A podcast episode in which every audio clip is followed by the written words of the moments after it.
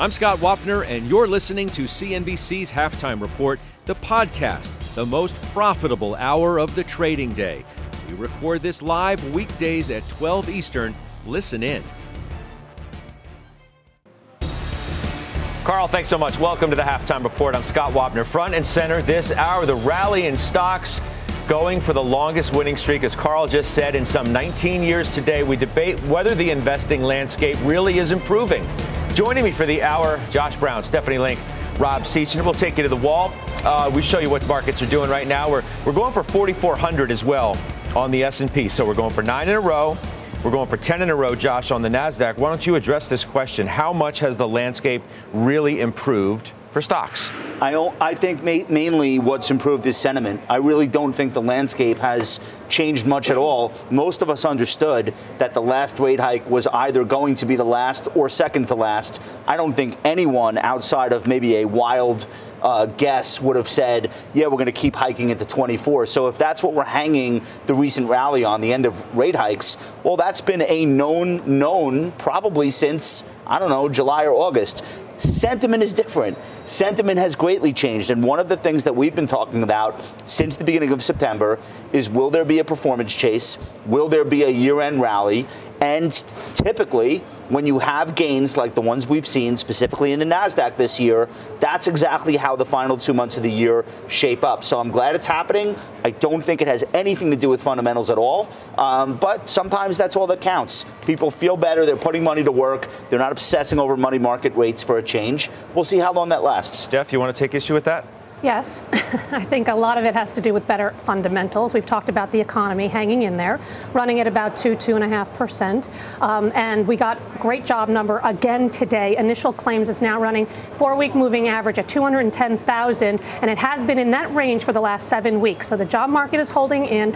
That is helping the consumer. Remember, retail sales last month were actually much better than expected, that everybody has forgotten about. Manufacturing, there are pockets in the, in the manufacturing segment, aviation, onshoring, supply chain rebuilds, those are all humming, and that's helping the economy as well. And now you have the end of destocking, and that's going to help G D P as well. So G D P is better, growth is better. We have, we're making progress on inflation, whatever metric you want to look at, P C E, C P I, unit labor cost, productivity, all of those things are showing better inflation trends, not to where the Fed wants it to go, but certainly making progress. And to the Fed, I think they now sound a little bit more realistic about what's going on. And so I I do think, as a result, we've seen the peak in rates.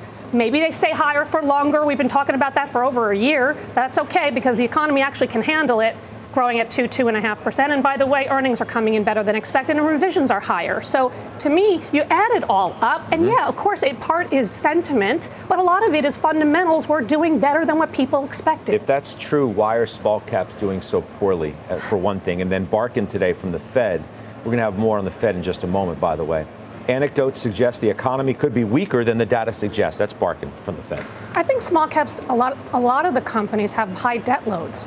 And as a result, with higher interest rates, that's going to be a headwind. Um, I think that's a big problem with it. I'm not a small cap investor. I don't think that the transparency is nearly as good as mid cap and large cap companies. So, yeah, I'm watching it for sure. But I'm looking at other things like industrials doing pretty good. Uh, energy today finally is catching a bid. Financials have at least stabilized. Are any of these as attractive as technology? No.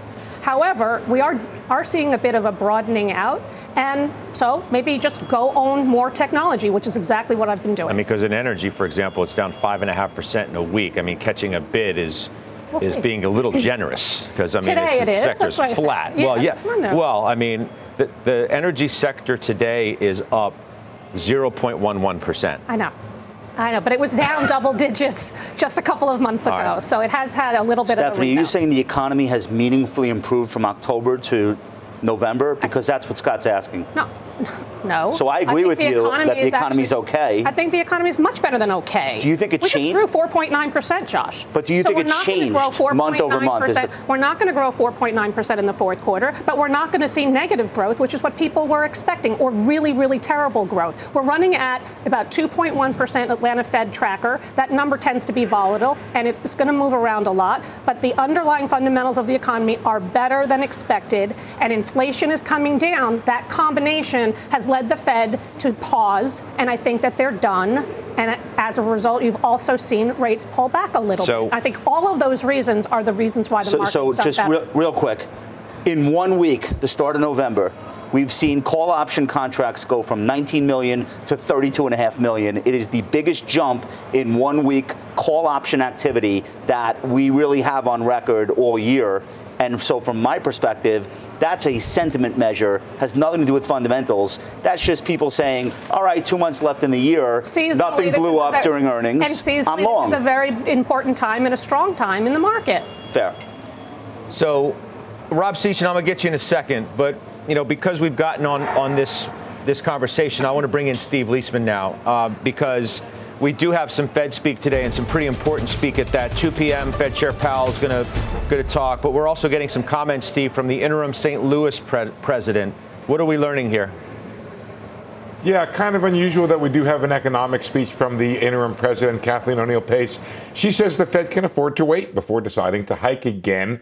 And, and in that statement, you see she has this slight lean towards hiking. She says if inflation progress stalls, the quote, the committee should act promptly. Until inflation is clearly and convincingly headed to two percent, she does not want to take another rate hike off the table. She reveals in her speech that in September, she was one of those who had forecast another rate hike before year end, one she seems willing at the moment to put on hold. She says monetary policy remains modestly restrictive, not overly tight. On inflation, she says there's been progress, but recently it's been moving more sideways than down. Recent labor reports suggest to her that the market supply and demand are becoming better aligned. And then on a critical issue of financial and tightening credit conditions, she does say they have tightened over the past several months, and higher rates are beginning to constrain economic activity. The tightening of financial conditions, she says, supports a decision to hold rates steady, at least for now.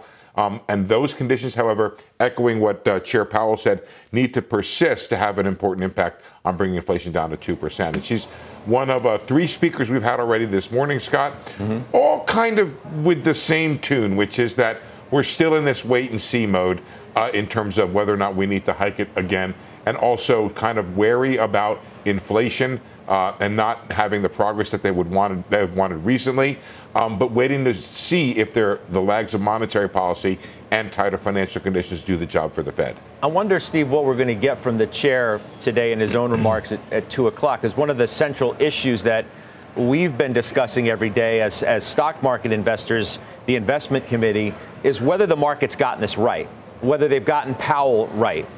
It was one of the key events, obviously, that spurred the, the rally in stocks once again, the, this view that he was uh, more dovish than, than expected. Does, does he need today to push back on any sort of perceived dovish commentary that the market took it for? Well, I think you're asking the right question, Scott, and, and I would add another question to that. Does Powell perceive that the market has it right, and does he feel a need to tweak the market expectations? If you look at the probabilities for the next meeting, they're down in single digits, high single digits, but just nine percent. I'm looking at them as we're talking here. For January, just seventeen percent for a rate hike. So the market has taken that rate hike off the table. So Powell has two choices here. The first is to actually jawbone that uh, that probability higher if he feels a need to, or he can let the data do the talking. It's just next week, Scott, that we're going to start getting C P I uh, data. We'll get some retail sales data as well. And if the market sees that retail sales are strong again, as Stephanie was talking about, if the market sees that uh, inflation is still doing that sort of sideways to up thing that it's been doing recently, the market might reset on its own. I think Powell's probably going to take this neutral tone that has become such a part of Uh, Fed speak these days, neutral tone with a kind of a bias still to hike, um, mm-hmm. and let the data do the talking and let the market react to the data the way the Fed thinks it ought to. All right, we'll see um, in a couple hours, excuse me, a couple hours. Uh, Steve, thank you. Steve Liesman, senior economics reporter, uh, as we thank look ahead to Fed Chair Powell's uh, discussion uh, later this afternoon. So Rob Sechan, now, you know, to all the points that have been made, I don't know whether the economic fundamentals have improved or not. Um, that can be debated as, as it was just on, on this desk. Um, what I do know is that what's improved is to ten-year. The, the ten-year yield has improved dramatically in the last couple of weeks. And for now, it seems that's all the market really cares about. So how do you address that in the central question of today's show? Has the investing landscape changed for the better? Well, yes, it has, at least in the short term, because of what's happened to rates. And, you know, when you asked Steve the question, I'm not sure that the market uh, did get Powell right. He said several times that the Fed needs to consider future rate hikes and hikes and can stop here. Um, and I think it's a mistake to assume that he and the Fed are completely done. I think he pushed back on the bullish no, uh, on the dovish notion during his press conference. And these priced are all, uh, prices are all uh, these cuts are already priced into the market. We're already seeing fifty basis points of cuts over in the next year, and futures have one hundred basis points of cuts. So there there is definitely a a disconnecting between the the Fed and the markets. And I think what we're seeing here is this, this is this a growth scare or just a sign of normalization? And we don't have enough data yet to make that call. And so I would say you need to be as data dependent as the Fed. We're seeing signs of weakness around the edges. Continuing claims remained a little elevated. There's a slowdown in wage growth. Jobs openings are coming off their highs. And I think you really have to watch the consumer to know. But when you start to look at this, you could see that this slowdown could be a self-fulfilling prophecy and move into the death spiral. So I, I would say it's too early to tell if we're having just a modest growth scare or if we're going to enter another world like we entered next year. Mm-hmm. On Josh's point related to sentiment, I think the sentiment was driven by exactly what you said, which is the move in the ten-year from five to four and a half. And the implications of that for large cap tech, along with the earnings that were delivered in those names, right? And I think going into the year end, it's going to be really hard for investors that have owned those. We have owned uh, four of the seven. It's hard for us to do anything with those names because of the tax implications there. And so you have an environment where there's no sellers and there's opportunity being created beneath the surface because there's very limited buyers down there. You look at the cyclicals, you look at small cap, those names are not being bought. And yet I think what's going to happen is we're going to have strength into year end in the names that have worked. What has worked will continue. As you set into the following year, I think it's much a repeat of twenty-two.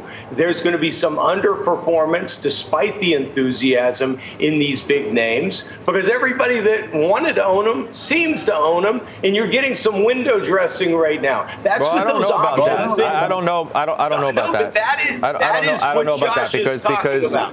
Because uh, you know, Stephanie Link didn't own Alphabet and used the opportunity to buy Alphabet. So not well, we everybody is in is, not everybody is in all those stocks. Let me also suggest that I feel like you're being a little selective when you say that the market got it wrong, looking to cuts when that's not necessarily where the, the conversation should be had. Powell had numerous occasions on Fed Day, you know, in the news conference to push back on the, the market view and the pricing of the market that they were done raising. Not necessarily the cutting part. That's like putting the cart before the horse. Just on the point of the, the done being uh, done with the hiking, he had numerous chances to do that, and he didn't, which is one of the reasons why it was taken as dovish. But, Steph, mm. um, my point is that not everybody owns these names, and if you, I know it seems hard to believe that, but you're a perfect example of adding to one that you didn't, even though it's run a lot. Well, because the fundamentals are really were really strong, and the stock sold off ten percent on the news, and I just thought, wow, everybody was focusing on cloud slowing to twenty-three percent. I'll take twenty-three percent any day. eighty percent of the business is advertising, and that, that accelerated for the third straight quarter. So when I look at those kinds of things, and I see earnings growing forty-six percent, revenues growing eleven percent, and the stock trades at fifteen times EBITDA, I kind of thought that the risk-reward, given what the new news on the fundamentals, uh, which I think only get better, by the way, I thought it was a good opportunity. I think it's very hard to own all of the seven. I mean, that, that I have to run a diversified portfolio. Could be half your portfolio. That's exactly right, Josh, right? right? I mean, I we've agree. talked about tech and comm services being thirty-five percent of the S and P five hundred. Yeah. That's my benchmark. That's irresponsible, that, in my mind. I, I, uh, I do want to, though, take advantage of some of the dislocations, like the like the Alphabet, like Meta, because I also added to that too. Well, so that, did that should that should never have fallen. Rob, you added to Alphabet yourself. We did on ten twenty-seven for some of the same reasons that Steph said. And the volatility that's created around these moves in interest rates has been extraordinary. And so why not take a core name that we've owned for a long time, and when opportunity presents itself, add to it? That was ten twenty-seven. I think it's up twelve percent since then. So I, and we still like it at these levels. So right. There's going to be haves right. and have-nots in these names, Scott. We don't own Tesla. We don't own NVIDIA because we don't like the valuation characteristics of those names. On the question of whether, you know, the, the landscape uh, for twenty-four uh, has improved, I don't know why. You, maybe you need to turn your, if you have a T V on, Rob, turn it down or turn it off. Um, Goldman's Jan Hatzius put out his twenty twenty-four outlook yesterday. And he was pretty optimistic. Um, fifteen percent is his recession call. It stays there. And he told me on Closing Bell that a number of asset classes will do well in the new year. Listen. For rates at the long end and the short end, we, we, we don't expect big differences, but we do expect a pickup in returns in credit. We expect a somewhat bigger pickup in uh, in equities. And then we're looking for commodity prices to recover and to actually produce pretty strong returns in two thousand twenty-four. It also, so Josh, what do you make of this? I mean, this is, you know, there's a lot of negativity out about what's going to come next year. This pushes back on an awful lot of that. Citi also says S and P goes to five K uh, by twenty twenty-four. I, I feel like it's very binary. If we don't have a credit crunch next year because rates come down enough that we can unfreeze capital markets, then probably no recession, just because there's nothing slowing down right now. Stephanie made, even though I disagreed with her answer to, to what I had to say, she did make all the relevant points. If you're looking for signs of a good economy, everything she said is true.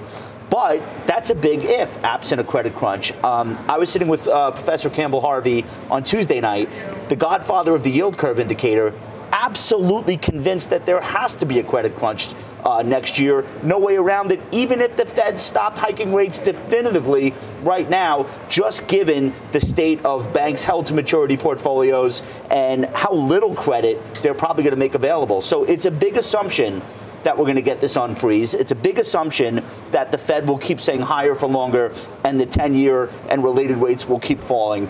I'm not ready to make that assumption and feel great about twenty twenty-four and say only a fifteen percent chance of a recession next year. It, see, it, it seems like we're giving a lot of different things the benefit of the doubt that they just haven't earned yet. Well, including, Steph, Josh ends that perfectly, um, benefit of the doubt, including geopolitics. Yeah.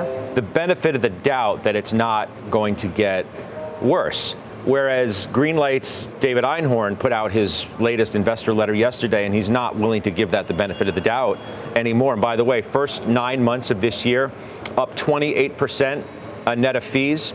Not a big holder of mega cap. In fact, it's been just pure bottoms up stock picking.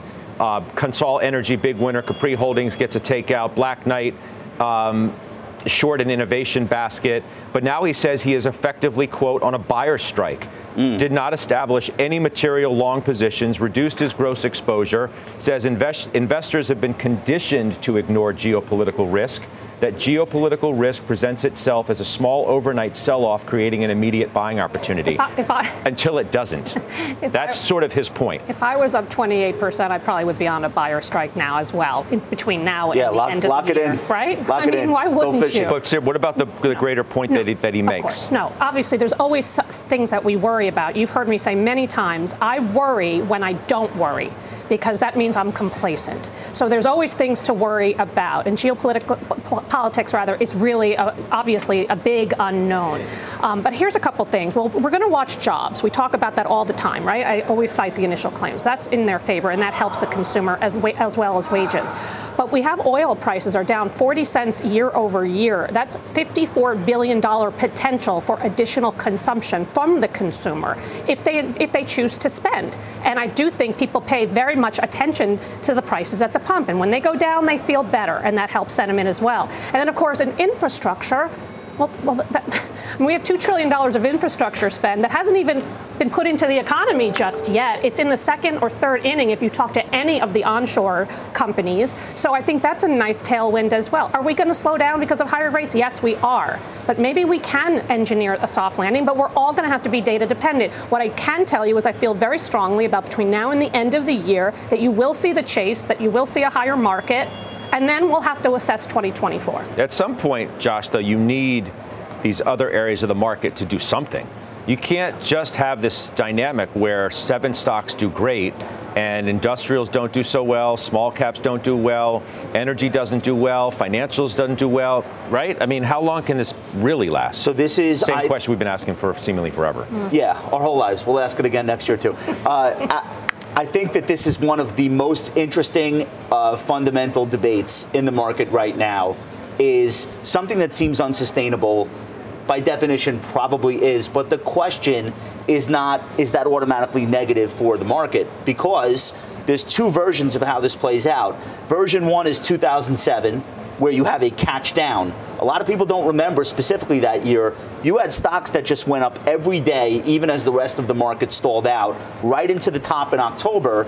Um, and then you had that catch down where the winners died off one by one until there were none left. And then it was like a, a gravitron drop. Um, this could be that, or the other version is a catch up. And let me share something with you on small caps that I found very interesting. Uh, shout out to Sean, one of my researchers. Last week, the Russell two thousand, after closing at a fifty-two week low, went on to have its best four-day rally in the last three months. We went back and looked. This has happened nineteen other times going back to nineteen eighty. A year later, on average, small caps were up one hundred percent of the time with a median return of twenty-six percent. No, no, at no point did they continue to sell off after having a moment like that. As of yesterday, you look at large cap valuations, eighteen point one P E, forward P E, mid caps are twelve point eight, small caps eleven point nine. So to people saying, I don't like this environment, but I'm still, like, I don't like that it's only seven stocks, but I still want to do something proactive and invest, by all means, take a look at small caps. Just don't get upset if it takes a while before they deliver something, because it's been a really, really long drought all year. I want to get one move in before we, uh, or at least a call of the day, because it relates to a recent move that Steph made when you bought about a month ago, Parker Hannifin, mm-hmm. right? Let's discuss this. Call of the day today, that stock upgraded to a buy at Deutsche Bank. Uh, win strategy keeps on giving. That's the quote. Target to five hundred six dollars. There it is at four nineteen. Yeah, I mean, it's had a really nice run, so I'm kind of surprised that she actually upgraded it. She's a very good analyst, though. Um, I think that the, po- the bottom line is the company is being able to deliver. They're executing very well. Margins are expanding like we thought they were, but actually even stronger. Um, and they've done a lot of M and A over the last couple of years that's extending their long cycle exposure, meaning less cyclicality. And that is, a, I think, uh, something that could re-rate the stock going forward, and I think that's what she's saying today, too. This is aerospace, and this is industrials, um, and diversified industrials. It's onshoring and reshoring and all that stuff. It's everything that I've been talking about, and that's the way you play it. It's at trading at a, though at a ten percent discount to the group, so it's still on a relative valuation attractive. It's just had a nice run. I wouldn't be buying it up. I'd wait for a couple of days of down. Okay. Um, let's take a first break. Uh, when we come back, Disney. Well, it delivered. Shares popping after profits topped expectations. So has the story changed? Is this now a name to own? It's back above ninety bucks. That's eight percent today. We'll debate it next.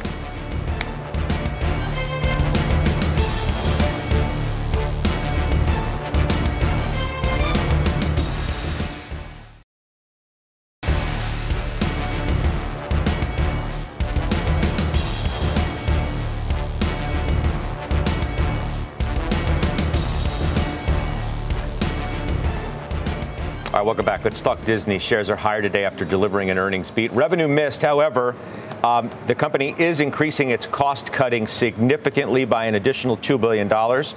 Heard an interview earlier today on this network uh, by the analyst Michael Nathanson, very respected media analyst. Quote, feels like Disney's back to being in control. Uh, all right, Steph, so you, you got fed up with this one. and you sold it. A lot oh. higher, by the way. Yeah, yeah, yeah, yeah. So, yeah, but would you, would you would you buy it back? Would you buy it back? Well, I said yesterday that the C F O announcement, Hugh Johnston yeah. going to the company, made it a lot more attractive. If you think that Iger can cut costs now, just wait until Hugh, Hugh Johnston gets a hold of this uh, company and the balance sheet and that sort of thing. So I think there's more to do. Look, I mean, the quarter was good. I mean, operating cash flow up forty percent for the year, and they had sub growth when everyone else is seeing sub declines, and and their content costs also came down, not as much as I thought, which actually I think is a positive because I want them to spend on content. So I think there's, there, there are a lot of pieces in place for this to be an interesting idea. I just think the overall space is under a lot of challenges, and, it, and it's not going to be so easy. It's a cost-cutting story right now. It's not yeah. a revenue story.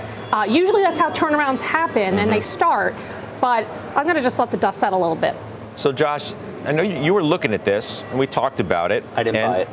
I didn't think you did. Well, you know, I think you said when it if it got a seven handle on it, yeah. you know, you you take a more serious look. Well, now it's moved in the opposite direction. Oh well, I mean, not, no interest. No, not here. I do think though that that something has changed. They are playing offense. Announcing an additional two billion in cost cuts is important.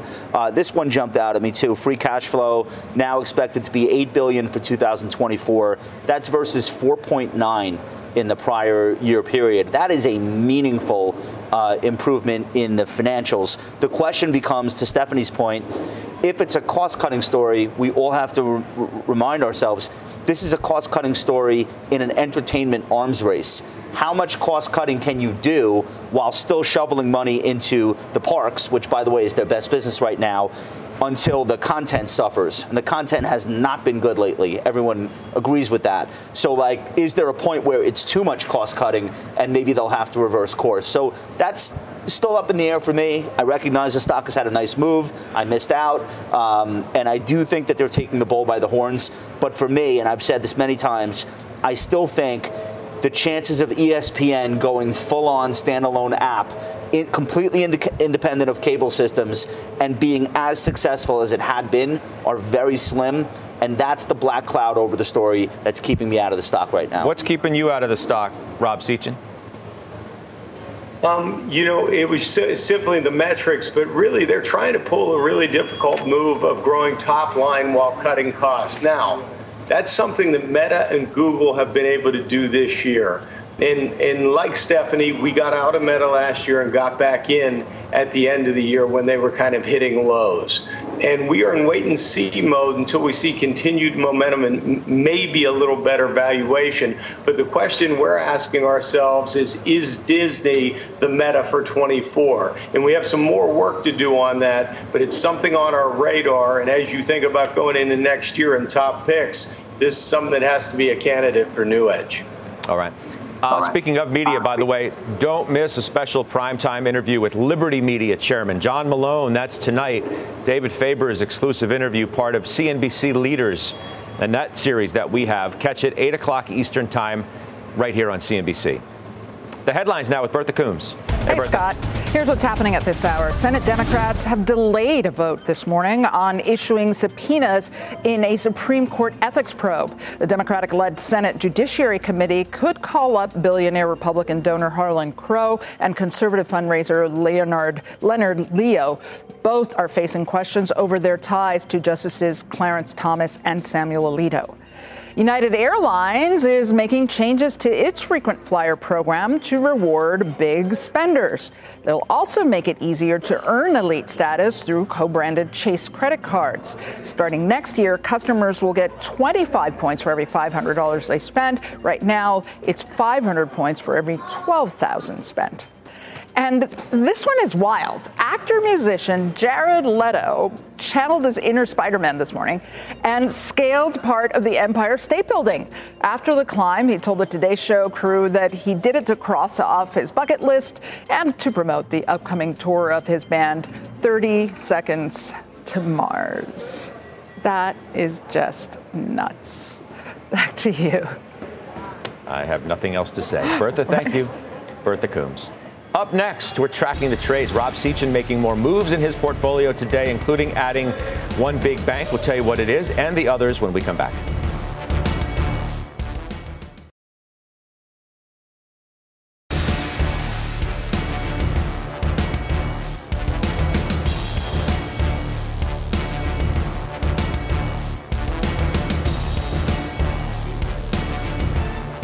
All right, let's talk some moves. Okay, Rob Sechan, give me first. You're adding to Wells Fargo. Tell me why. Quality business with great earnings consistency. Valuation is reasonable at nine times. It has one of the strongest tier one capital positions out there at eleven percent. We trimmed it back in March, Scott, and it's up ten percent since then, but valuation is fifteen percent cheaper. Stephanie Link, you no longer own Wells Fargo. You're in it for a long time. Yeah. Um, financials are one of these sectors that just haven't done anything good. Down three percent in three months. Um, and year to date, not much at all. No, it's really uh, nothing. Fr- it's frustrating, and it's all yield curve concerns and their bond portfolio mix and that sort of thing. Um, I think you could pick one or two of these names, and any of the big ones. Uh, I think they're all gaining market share, and they're all cheap. So Wells Fargo's zero point eight times or zero point nine times book. Well, Bank of America's zero point eight times book. Um, and American Express doesn't trade on book, but it's trading at fourteen times uh, earnings, and that's by far my biggest name. So I took profits in Wells, put it into both of those. Hasn't been a pleasant experience, to be honest with you, but I have a lot of conviction in American Express into the end of the year and into next year, because I think the consumer's going to hang in. Okay, uh, Rob, you sold. Sold Accenture. Tell us. Yeah, we sold Accenture because uh, bookings have been declining for four consecutive quarters, and the valuation remains elevated at twenty-four times, Scott. Okay. Kimberly Clark, you sold that too? Yeah, business has seen a slight increase in volumes and profitability, um, but we think the upside is limited at eighteen times. So these were both kind of valuation takeouts for what we thought were better positions going into year end. Steph, Accenture, Kimberly Clark. What do you think? I've owned Accenture before in mm-hmm. the past. It's always traded a huge premium to I B M. So I actually wound up taking profits out of Accenture and added to I B M. I B M is one of my biggest positions. It's really cheap. And I think the C E O is doing such good things in terms of cloud and A I and data center, blockchain, across the gamut. He's really changing the complex, uh, the complexity of the company to be simpler and more understandable. Uh, and that has been a problem over the years. So I think this story is really a very attractive one at really at like half the valuation of Accenture. If I asked you what's the one or two positions that you have in your book that you're most excited about right now, what would you say? How would you answer that question? Most excited about? Yeah. Um, well, I think the ones that I most recently bought. Um, I, I, I mean, you know, obviously we talked about Alphabet, so I'm excited about that. I'll tell you where I actually think there's more a lot of upside, and we're starting to hear about it. Memory pricing. Um, so the semi-cap equipment companies, memory like Lam price, Research, Lam and Applied Materials, K L A. I mean, I don't own Applied or K L A, but I'm thinking about it. You own Lam. Lam is a big, big position, but we're starting to get data points. DigiTimes came out today talking about memory prices being better than expected. So I actually think that that's really a nice opportunity. That's kind Kind of like under the radar. Okay, we're going to do our chart of the day next. It's a stock burnt to a crisp uh, after reporting disappointing. I see what guy. You did there. You're so clever. Oh, you'll have to deal with the burnt toast next.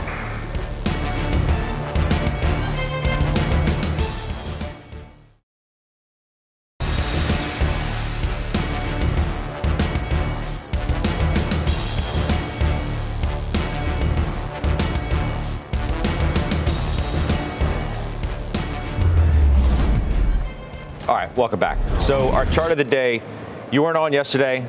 Yeah. Couldn't ask you about it yesterday.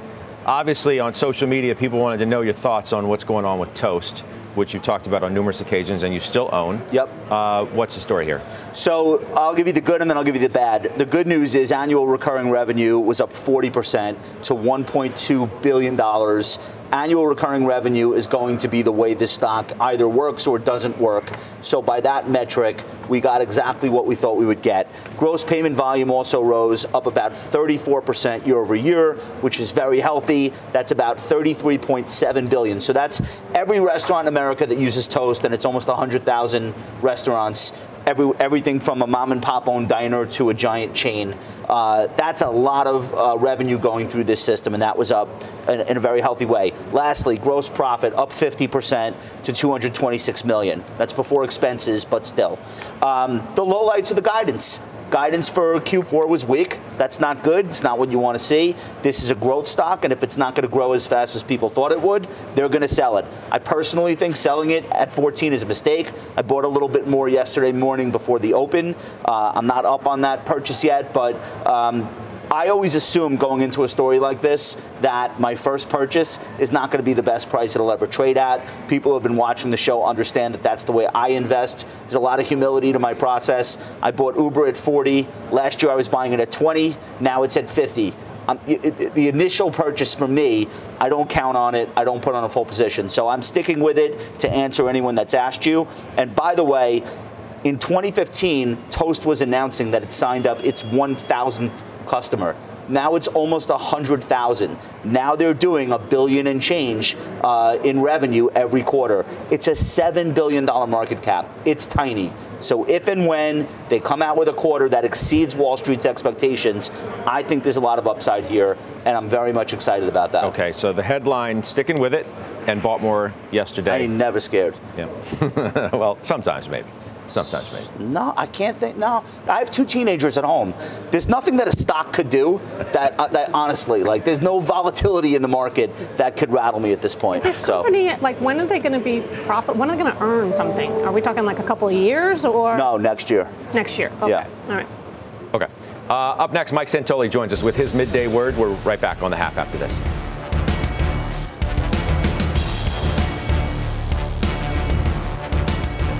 Are you following the Halftime Report podcast? What are you waiting for? Look for us in your favorite podcasting app.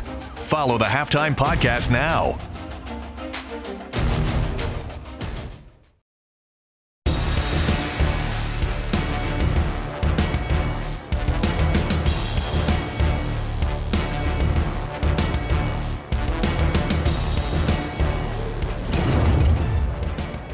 All right, senior markets commentator Mike Santoli is at the desk. As you can clearly see, we're still in one of those zones of trying to figure yeah. out what's going on, right? We were like trying to get to I'm always in that zone yeah. of trying to figure yeah. out what's yeah. going on. But we're, yeah. we're trying to get to forty-four hundred. Yeah. You know, we're going for these records, nine in a row in, in terms of the S and P, longest in yeah. nineteen years, ten in a row for the N A S. It's fascinating. I mean, when it comes to these streaks, it's very much like sports where there's always luck or there's random factors or there's a flukiness to the fact that you get these streaks. But the streaks, the really long ones, only happen when you're actually also good, right? So it's not like terrible players have twenty-five game hitting streaks in the in the major leagues. Similarly, when you have these long streaks, it sort of shows you there's not a lot of motivated selling uh, to, to knock the big stuff down. And at the end of these streaks, I have some some data on this later, typically it's led to somewhat better returns, you know, in the next, let's say, couple of months. Meaning it's not like the way the market sort of like gets the last little bit out of the buying interest. Now, that being said, what also is mostly going on is the market's resting after a pretty good sprint last week. Most stocks have pulled back, even if the S and P has not. You still see that return of the stubborn bid in, in the big favorites, and we know why that is. Um, and you also don't have a lot of valuation-sensitive selling in those names. That's the other thing people forget. Uh, I think if a, a Microsoft or something like that, it's not as expensive as it was two years ago, and the fundamentals look better. So all that stuff is going on. Um, yields have cooperated enough. And I think that's uh, obviously a part of it. We'll listen to, to see if Powell wants to say, you know, we don't want your long-term yields to go down too much because then it loosens financial conditions, and then we're we're back in that zone of uh, of wondering if they have to do more, which they don't want to do. What do you think it's going to take for the laggards to actually become the leaders? It's a very good question. Um, I don't know if we're going to get to that moment of, flo- of people getting confidence in a reacceleration of macro. You know, you have to almost see an accumulation of evidence that says, you know, either that or we start to get genuine Fed rate cuts in sight. Uh, I, I just wonder if you can just say, well, they've taken most of their punishment that they're going to take, yeah, right? The equal weight of Russell one thousands at like thirteen or fourteen times forward earnings. A lot of it is junky companies. A lot of it, they don't have a growth story. But they've been discounted. Mm-hmm. I, I assume that's that's the bull case. I mean, you, you were talking earlier, Josh, though, about, you know, let's just say the Russell, right, one of those points of, of uh, concern in the market. That after you had the kind of stretch that you did, this comeback, yeah, the forward returns are generally pretty good. Yeah, but absent financials and industrials like roaring in the large cap space, you're not going to get it because we're not really talking about a cap size uh, conversation. This is really an industry composition uh, conversation. So what moves the Russell yeah, is not banks. Techs. It's not consumer discretion. Well, but even isn't. small tech is is not really doing what large That's cap right. tech is doing. That's it's fair. It's a very different character to those companies versus, you know, it's it's interesting. The market is deciding, you know, these are the companies we don't have to worry about because of macro or because they're going to be disrupted. Everything else, yeah. we have to worry about all that stuff. That's right. Yeah. I agree. All right, good stuff. I'll see you in a couple hours. All right, all right that's Mike Santoli. He'll be back on Closing Bell, of course. Coming up, a check on the healthcare trade. It is the worst performing sector today. We'll find out how the committee is positioned there because there are a number of calls on some big names in that space. We'll do it next.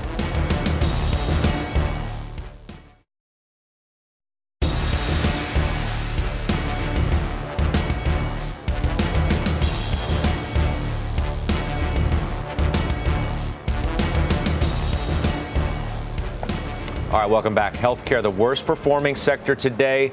It's being dragged down by names like Eli Lilly, Biogen, AbbVie, Gilead. So, Rob Sechan, I'm coming to you here because Deutsche has initiated on the space today, and every stock that they've initiated on is a hold, which is interesting. Lilly, hold, five thirty-five target. Regeneron, eight hundred dollars target. Amgen, two forty. AbbVie, one fifty.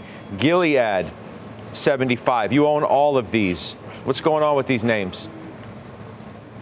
I think it's important to have a longer time horizon on these, Scott. We've owned these names a while, and while they've had a difficult year, pharma's been a bright spot within healthcare. Healthcare is down six percent year to date.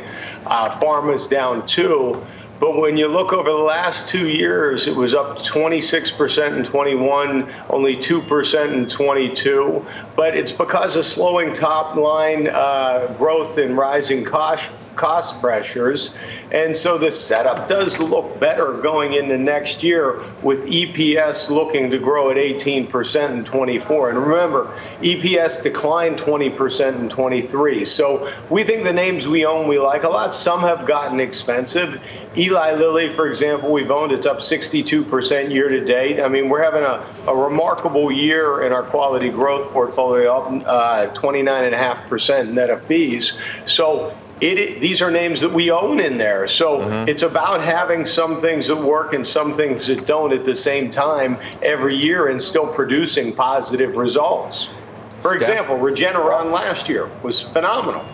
Phenomenal. Right. Right. right. Steph, uh, J and J, Zimmer, G E Healthcare, Zoetis, Solanco. Yeah, I mean, we, we talk about G E Healthcare a lot, but I really like it, especially since it's corrected twenty percent from its highs and it trades at twelve times EBITDA. And this is a company that beat earnings, operating margins expanded. And I think that's going to be the theme for next year, next couple of years, as they have better volumes and better pricing. But I don't get J and J, quite frankly. The stock is down sixteen percent on the year, trades also twelve times EBITDA, and it's got a great pharmaceutical business. Med tech, they missed last quarter, so maybe that's why people were a little bit, you know, maybe alarmed or upset. But this is a quality franchise. They just spun out their consumer business. And, you know, I like spins. And I like the companies that actually do the spinning because they can focus on their core operations. So this is one, definitely a candidate to be adding to.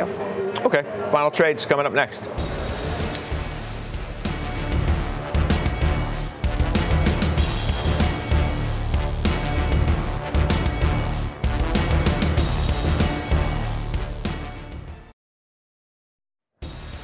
All right, Closing Bell, three o'clock Eastern today. Hope you'll join me, Mira Pandit, Joe Terranova, Laura Martin, and Kevin Simpson's got some new trades. You find out what they are a couple hours from now. Uber, we never got your view. Josh, I don't think you were on when they uh, reported earnings. Yeah, so the earnings were spectacular. The stock, as we speak, is printing a new fifty-two-week high. Not quite an all-time high, but it's I think it's headed there. This is going to be included in the S and P five hundred. It's only a matter of on what date. Uh, they now have just reported two straight profitable quarters in a row. What you need to do to get into the index is have a full profitable year plus the latest quarter be profitable. We saw what happened with Tesla. This is now the largest by market cap company, one hundred ten billion dollars. That's not in the index, but it's going, and uh, I'm staying long. Okay. Let's do some final trades. Rob Sechan, you want to start us off? Yes, I'll just go with Google uh, into the year end, just like we talked about earlier in the show. Okay. Uh, I'm glad you sound so enthusiastic about it. That's just me. I'm I enthusiastic think- about it. Well, I'm going to go with Google. Where are you in the restoration Pretty hardware? Optimistic what is about it. I'm getting ready All to right. have my Steph, bus do you wanna, made do, back do you want to give us the optimistic view uh, uh, on Google that, that Rob apparently was incapable of doing? I mean, if, I said it before: forty-six percent earnings growth, eleven percent revenue growth. It trades at uh, fifteen times EBITDA. And I think advertising's gotten the way back. You, what's your final trade, Steph? Quanta Services. We haven't really talked about this. P W R is down twenty-two percent from its highs. It's an industrial again, and, and a, a play on infrastructure stimulus. All and. Right. Uh, The numbers have actually gone up three times. Josh, Josh, Josh, Josh. Also fifty-two week high uh, yesterday, CrowdStrike. Congratulations right. to George. All right, I'll see you uh, on Closing Bell, the exchanges now. You've been listening to C N B C's Halftime Report, the podcast. You can always catch us live weekdays at twelve Eastern, only on C N B C. All opinions expressed by the Halftime Report participants are solely their opinions and do not reflect the opinions of C N B C, N B C Universal, their parent company, or affiliates, and may have been previously disseminated by them on television, radio, internet, or another medium. You should not treat any opinion expressed on this podcast as a specific inducement to make a particular investment or follow a particular strategy, but only as an expression of an opinion. Such opinions are based upon information the Halftime Report participants consider reliable, but neither C N B C nor its affiliates and or subsidiaries warrant its completeness or accuracy, and it should not be relied upon as such. To view the full Halftime Report disclaimer, please visit cnbc.com forward slash halftime report disclaimer.